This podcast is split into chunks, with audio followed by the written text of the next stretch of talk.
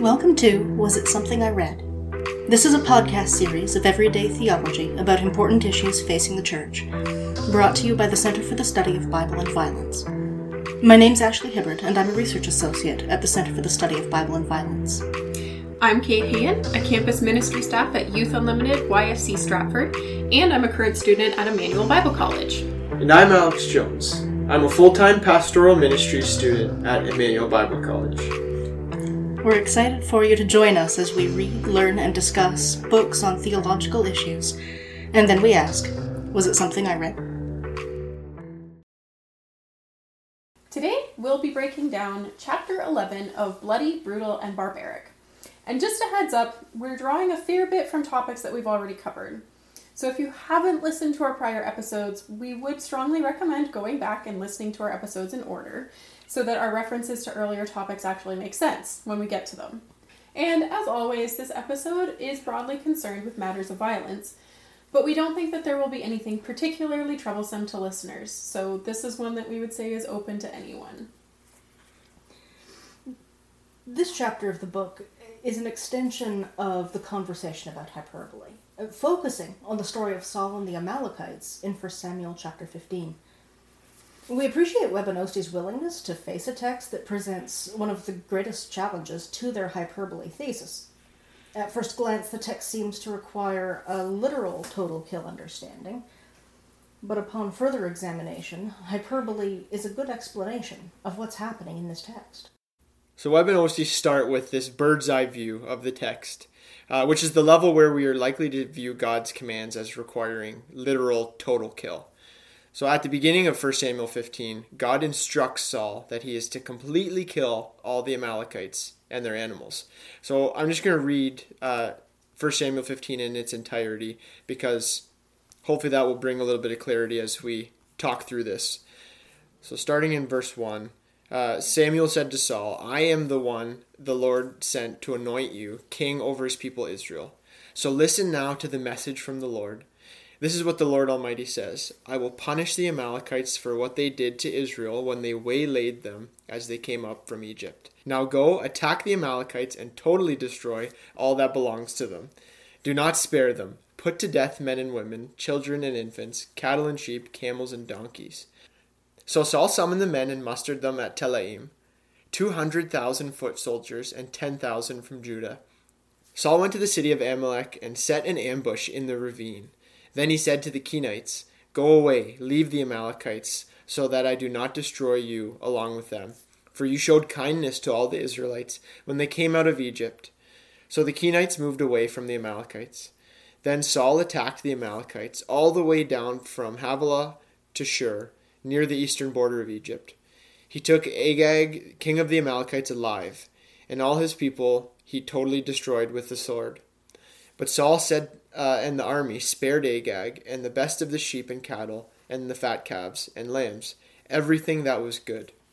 These they were unwilling to destroy completely, but everything that was despised and weak they totally destroyed. Then the word of the Lord came to Samuel, "I regret that I have made Saul king, because he has turned away from me and has not carried out my instructions." Samuel was angry, and he cried out to the Lord all that night. Early in the morning, Samuel got up and went to meet Saul, but he was told, "Saul has gone to Carmel. There he set up a monument in his own honor, and turned and has turned and gone down to Gilgal." When Samuel reached him, Saul said, "The Lord bless you. I have carried out the Lord's instructions." But Samuel said, "What then is this bleating of sheep in my ears? What is this lowing of cattle that I hear?" Saul answered, "The soldiers brought them from the Amalekites. They spared the best of the sheep and cattle to sacrifice to the Lord your God, and but, but we totally destroyed the rest." "Enough," Samuel said to Saul. "Let me tell you what the Lord said to me last night." "Tell me," Saul replied. Samuel said, "Although you were once small in your own eyes, did you not become the head of the tribes of Israel? The Lord anointed you king over Israel, and he sent you on a mission, saying, 'Go and completely destroy those wicked people, the Amalekites. Wage war against them until you have wiped them out.' Why did you not obey the Lord? Why did you pounce on the plunder and do evil in the eyes of the Lord? But I did obey the Lord, Saul said. I went on the mission to the Lord. I went on the mission the Lord assigned me. I completely destroyed the Amalekites and brought back Agag, their king.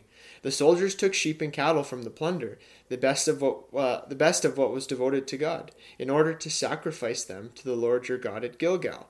But Samuel replied, Does the Lord delight in burnt offerings and sacrifices as much as in obeying the Lord? To obey is better than sacrifice, and to heed is better than the fat of rams. For rebellion is like the sin of divination, and arrogance like the evil of idolatry. Because you have rejected the word of the Lord, he has rejected you as king. Then Saul said to Samuel, I have sinned, I violated the Lord's command and your instructions. I was afraid of the men, and so I gave in to them. Now I beg you, forgive my sin and come back with me so that I may worship the Lord.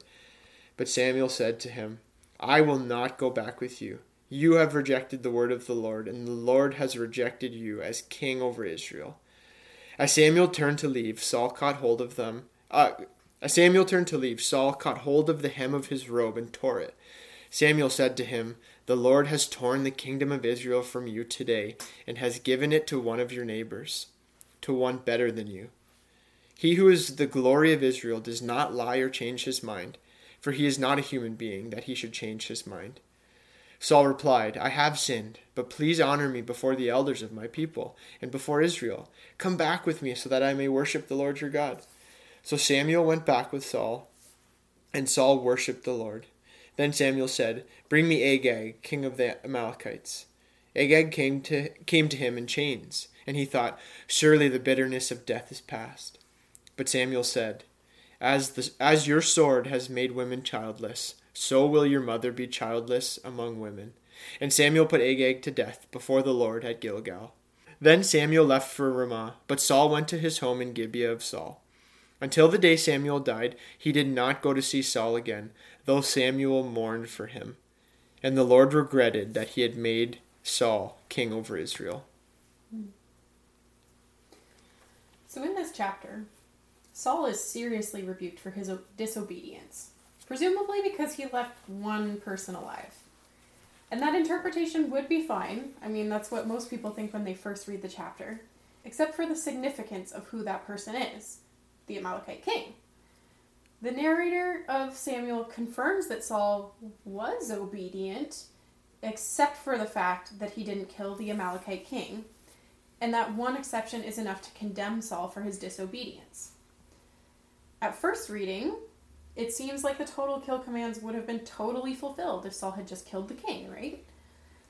Especially because Samuel is forced to finish the job that Saul didn't complete in his disobedience. According to Old Testament battle patterns, Saul should have killed the king, hung his dead body outside the defeated city for a day, and then buried him there. And the Amalekite king never should have been brought back with Saul, whether he was dead or alive. This brings us to a point where the authors uh, bring up a topic that we discussed in the last episode, the fact that kings needed to legitimize their power. A king's power was considered a God's given right in the ancient Near East, but if his people didn't affirm it, it wasn't worth the stone it was chiseled on. Kings were expected to act in ways that both honored their gods and benefited the people. There was almost an element of performance. Shows were made out of captured enemies, especially kings. You take their stuff, have a barbecue that honors the gods and feeds the troops. In most nations, that's all the same thing. But in Israel, God's expectations didn't always result in public acclaim for the king. And that's something that I found really interesting. This isn't just for leaders. This is applicable to Christians in their everyday lives. What God calls us to will not always make us look good, but obedience is more important to him than appearances. Mm-hmm. And we'll circle back to this later on because we think it warrants a much more in-depth conversation and we don't want to get sidetracked just yet. So we're just going to kind of circle back around here. Mm-hmm. Yeah, thanks for hanging in with us as we read through that whole chapter. But in Samuel verse fifteen...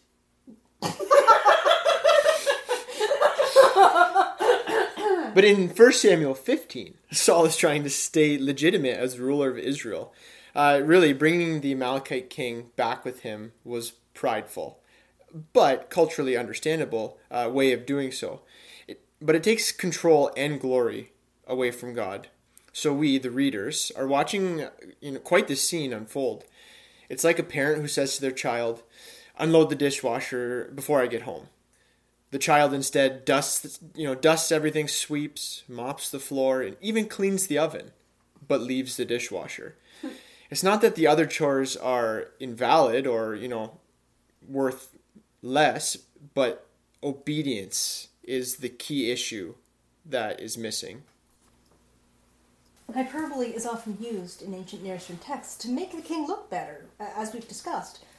But it's fascinating, and we really have Kate to thank for this point, that in this text, hyperbole highlights Saul's failures, not his greatness. Mm-hmm. Yeah, Webb and Oeste flesh out the evidence of hyperbole in this text, and they have done a tremendous amount of work to defend their case. We summarize the types of hyperbole in detail in episode six, and we would encourage you to listen again if you want a refresher. That's just the episode before this one. Mm-hmm. But we are going to start with one of the simplest examples of hyperbole concerning the text of First Samuel fifteen. Only a few years after Saul destroys the Amalekites, the home base of David's merry men is raided by Amalekites. And they basically clean house, and you can find that story in First Samuel chapter thirty. It's no small feat for a group of people to carry off the wives of a band of mercenaries, along with a lot of plunder, and then torch the town. Basically, a plain reading of scripture tells us that there are plenty of Amalekites left after Saul kills, quote, all of them. Okay, so then let's break down some more of the evidence for hyperbole in First Samuel fifteen. So first of all, the geographical scope of the battle seems unreasonably large. Uh, in First Samuel fifteen, verse seven, Uh, it says that Israel destroyed the Amalekites from Havilah to Shur. That would be a modern-day span of Saudi Arabia all the way to Egypt. So to state the obvious here, the scope is totally unrealistic for a single battle. The Amalekites were also a nomadic people, so it's more likely that when it says Havilah to Shur, it's just a general reference for the territory that they typically occupied, sort of where they hung around. It isn't just the geographical scope that's unreasonably large. An army of two hundred ten thousand men is a preposterously large army for Saul to have. Uh, this is numeric hyperbole. Uh, the numbers are either exaggerated um, or maybe misunderstood. Um, so, if Saul's army was actually this big, it would have been, uh, as Webb and Oeste say, uh, page two hundred seven if you've got a book, larger than any army known at this time in antiquity. This isn't a minor rounding up kind of thing. Uh, about one hundred fifty years later, there was a monumentally large battle in the ancient Near East called the Battle of Qarqar. That battle is believed to have had roughly fifty-five thousand troops on the one side against about thirty-five thousand, a, a total of ninety thousand soldiers. For Saul to have had more than twice that number on his side alone is simply unreasonable. Yeah. Um, there, there's also the issue, and this is where it may be more misunderstanding mm. than than hyperbole. Uh, there's also the issue of determining actual numbers from ancient numerical systems, which are a mess. If you learned Roman numerals in school, like you might remember yeah. what an awkward system that was, and that yeah. was kind of all ancient numbers. You had to take your shoes off to count past uh, fifteen. Right. And and so there's there's this word that, that we tend to translate thousand, that's that's L F. Um, but when counting people, L F probably doesn't usually mean thousand and probably means troop size. Something like something like a modern squadron, perhaps. Um, and and so possibly what this could indicate is not That, that they're hyperbolically stating that Saul had two hundred thousand soldiers from Israel and ten thousand from Judah. Those are just unreasonably astronomical numbers. But possibly that Saul had gathered two hundred fighting units, two hundred squadrons from Israel, and ten from Judah. which could well be more realistic since that could end up being an army of maybe just over two thousand soldiers. And so it's, I guess another way to think about that is it's not, it's not that the biblical author is intending to deceive, but there's a, you know, some minor translation nuances that we don't necessarily totally understand, or, you know, just the, the, the mess of, you know, this amount of time. Yeah, yeah. Certainly the biblical author isn't trying to be deceptive. Mm-hmm. Either he is actually trying for a level of accuracy, and we're the ones who are mistranslating. Yeah, because we are the weird ones coming to Scripture. Like, like we're the foreigners, right? Well, well put. Yeah. Get ourselves inside their culture. Yeah. Um, or, or maybe it is just hyperbole. Yeah. They, I mean, Webb and Oeste suggests that the author of First Samuel is trying to show the reader, the original reader, that Saul's army was so big, he had absolutely no reason and certainly no excuse to disobey God's command. This is kind of helpful because it shows the purposefulness of hyperbole. These aren't just big numbers for the sake of sounding impressive or deceiving. They're trying to really drive home a point. And remember, we always use hyperbole in our day-to-day life, so, you know, that kind of makes sense. Yeah. And hyperbole isn't the only way that the author communicates Saul's disobedience and inadequacy in this passage. So, one of the principles of reading story in Scripture is that the authors don't necessarily condone what they are reporting, right? Mm-hmm. So they might be recording what happened, but they are not saying, hey, this is great, we totally agree with this. Sometimes the author implies their own opinion about the story when they write it, which is really interesting when you're reading through Scripture. And what we're meant to pick up on in this passage in First Samuel chapter fifteen is really important. So the biblical text isn't explicit about Saul's motives, but as we mentioned, the author might imply things. And it certainly provides enough evidence that we can make a good guess as to what Saul's motives were. As Webb and Oeste state, Saul's actions are, quote, symptomatic of the larger problem lying at the root of his actions, his pride and self-glorification. Webb and Oeste say that Saul is repeatedly ineffective as a military leader because he does not obey God. But in reading the texts that they list as examples, we've noticed that those examples of ineffectiveness that they point to are not so much about his military failures, but his spiritual failures. Things like offering a sacrifice without authorization, which we see in First Samuel thirteen, verses eight to fourteen. Then there's the repeated disobedience that we see here in First Samuel fifteen, where things come to a head in verse twenty-three. Perhaps Webb and Oeste's point is made better in First Samuel fourteen, verses twenty-four to thirty, where Saul's rash vow deprives his soldiers of much-needed food. I think everyone can understand why that is a foolish choice. um, really, for someone who so often disobeys God, and in chapter fifteen we find it's to the point that he loses God's favor, Saul is surprisingly a pretty effective military leader. And he's adequately successful by the world's standards. It's just that he's unfaithful and disobedient and doesn't meet God's standard. Mm-hmm. Isn't that picture of uh, Saul grasping for Samuel's robe and tearing it especially powerful when we think of uh, losing God's favor? Saul doesn't just fall short of the expectations for an Israelite king.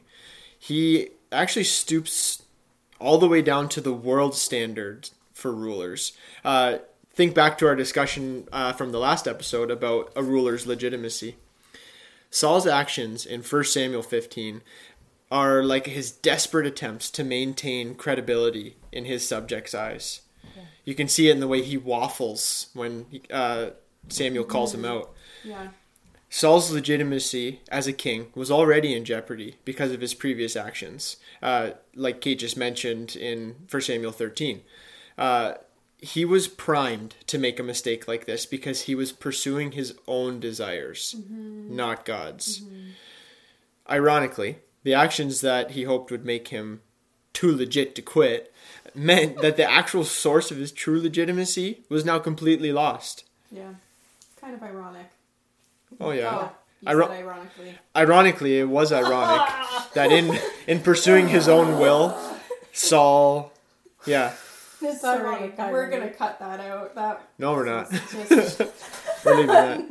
No, but it's true, right? Like we, we, we see that in our lives today. Like if we forsake God's will because we think we can take it upon ourselves and, and do everything our, our own way, ultimately it's going to fail. Ultimately we've lost. Mm-hmm. Yeah. Mm-hmm. Yeah. And and Saul just keeps going.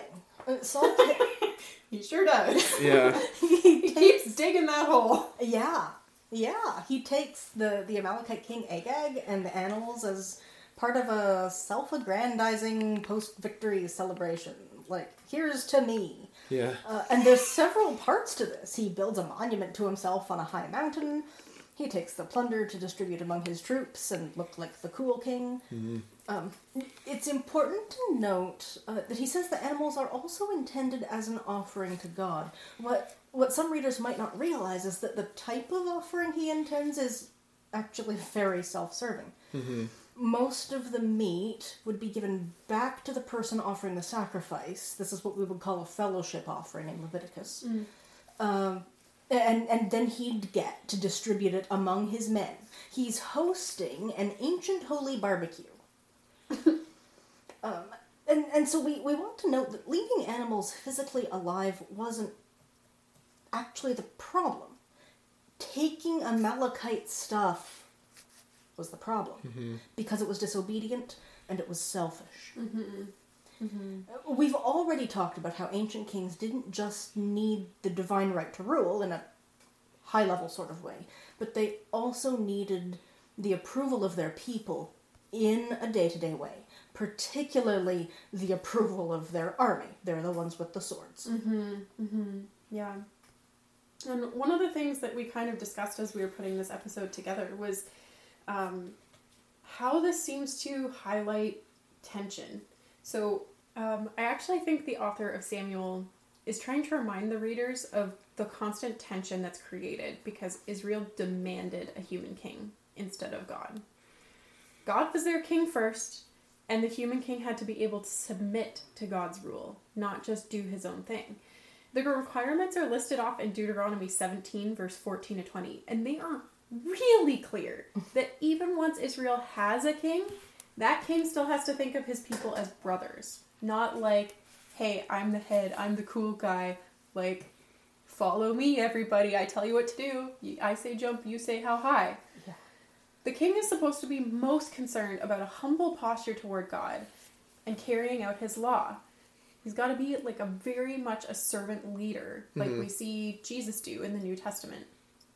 And human ideas of what kingship looks like, and in my opinion, maybe in our opinion, what any leadership looks like will always lead to excesses and abuses. And what came to mind when we were discussing this was Isaiah chapter fifty-five, verses eight to eleven, where Isaiah writes, "For my thoughts are not your thoughts, nor are your ways my ways, says the Lord. For as the heavens are higher than the earth, so are my ways higher than your ways, and my thoughts higher than your thoughts. For as the rain and the snow come down from heaven, and do not return there until they have watered the earth, making it bring forth and sprout, giving seed to the sower and bread to the eater, so shall my word be that goes out from my mouth. It shall not return to me empty, but it shall accomplish that which I purpose, and succeed in the thing for which I sent it." So that just kind of struck me as an excellent reminder of, like, God's ways are better than our ways, and this is a perfect example, right? We, I mean, we, we, Israel wanted a king. People want a king. They want somebody they can see and be like, hey, he's cool. He's awesome. Look, he's so rich. He's our king. Um, yeah, our desire for, our desire for leadership is both understandable and arguably hardwired. One of the things mm. that's hardwired to point us to the fact that each one of us is not kind of the be-all and end-all, right? Mm-hmm. But it's interesting. I was talking with a with a dear friend of mine who's who's in some serious positions of power, authority, responsibility, a, a certain amount of acclaim. And she said that for her, one of the one of the biggest days of the year, one of her biggest spiritual experiences of the year, is always Ash Wednesday. Mm. And she goes to an ashing service. It's not even part of her own spiritual tradition, but she'll she'll find a church that does an ashing service and go to it because she she said, I'm in a position where so many people say so many nice things to me that to have someone place ashes on my forehead and say, repent of your sins and turn to Christ. Dust you are, and to dust you shall return. Mm. Is an incredibly important reset for her. Mm-hmm. And I, I wonder, I wonder how much, how much of our leadership would look healthier mm. if it had that as its as its guiding principle. Mm-hmm. Mm-hmm. And and we'll get into a bit of that in the next episode. For the moment, we'd encourage you to, to take the next couple weeks and, and maybe maybe do a bit of a deep dive on mm-hmm. this on this text. It's it's a really fruitful one. Um, we've sure found it to be a fruitful one in mm-hmm. many different regards, both of biblical study and modern application. And so we look forward to sharing with you then some of what we've thought. So so come join us in the conversation uh, as we keep asking, was, was it something, something I read? I read? Wonderful.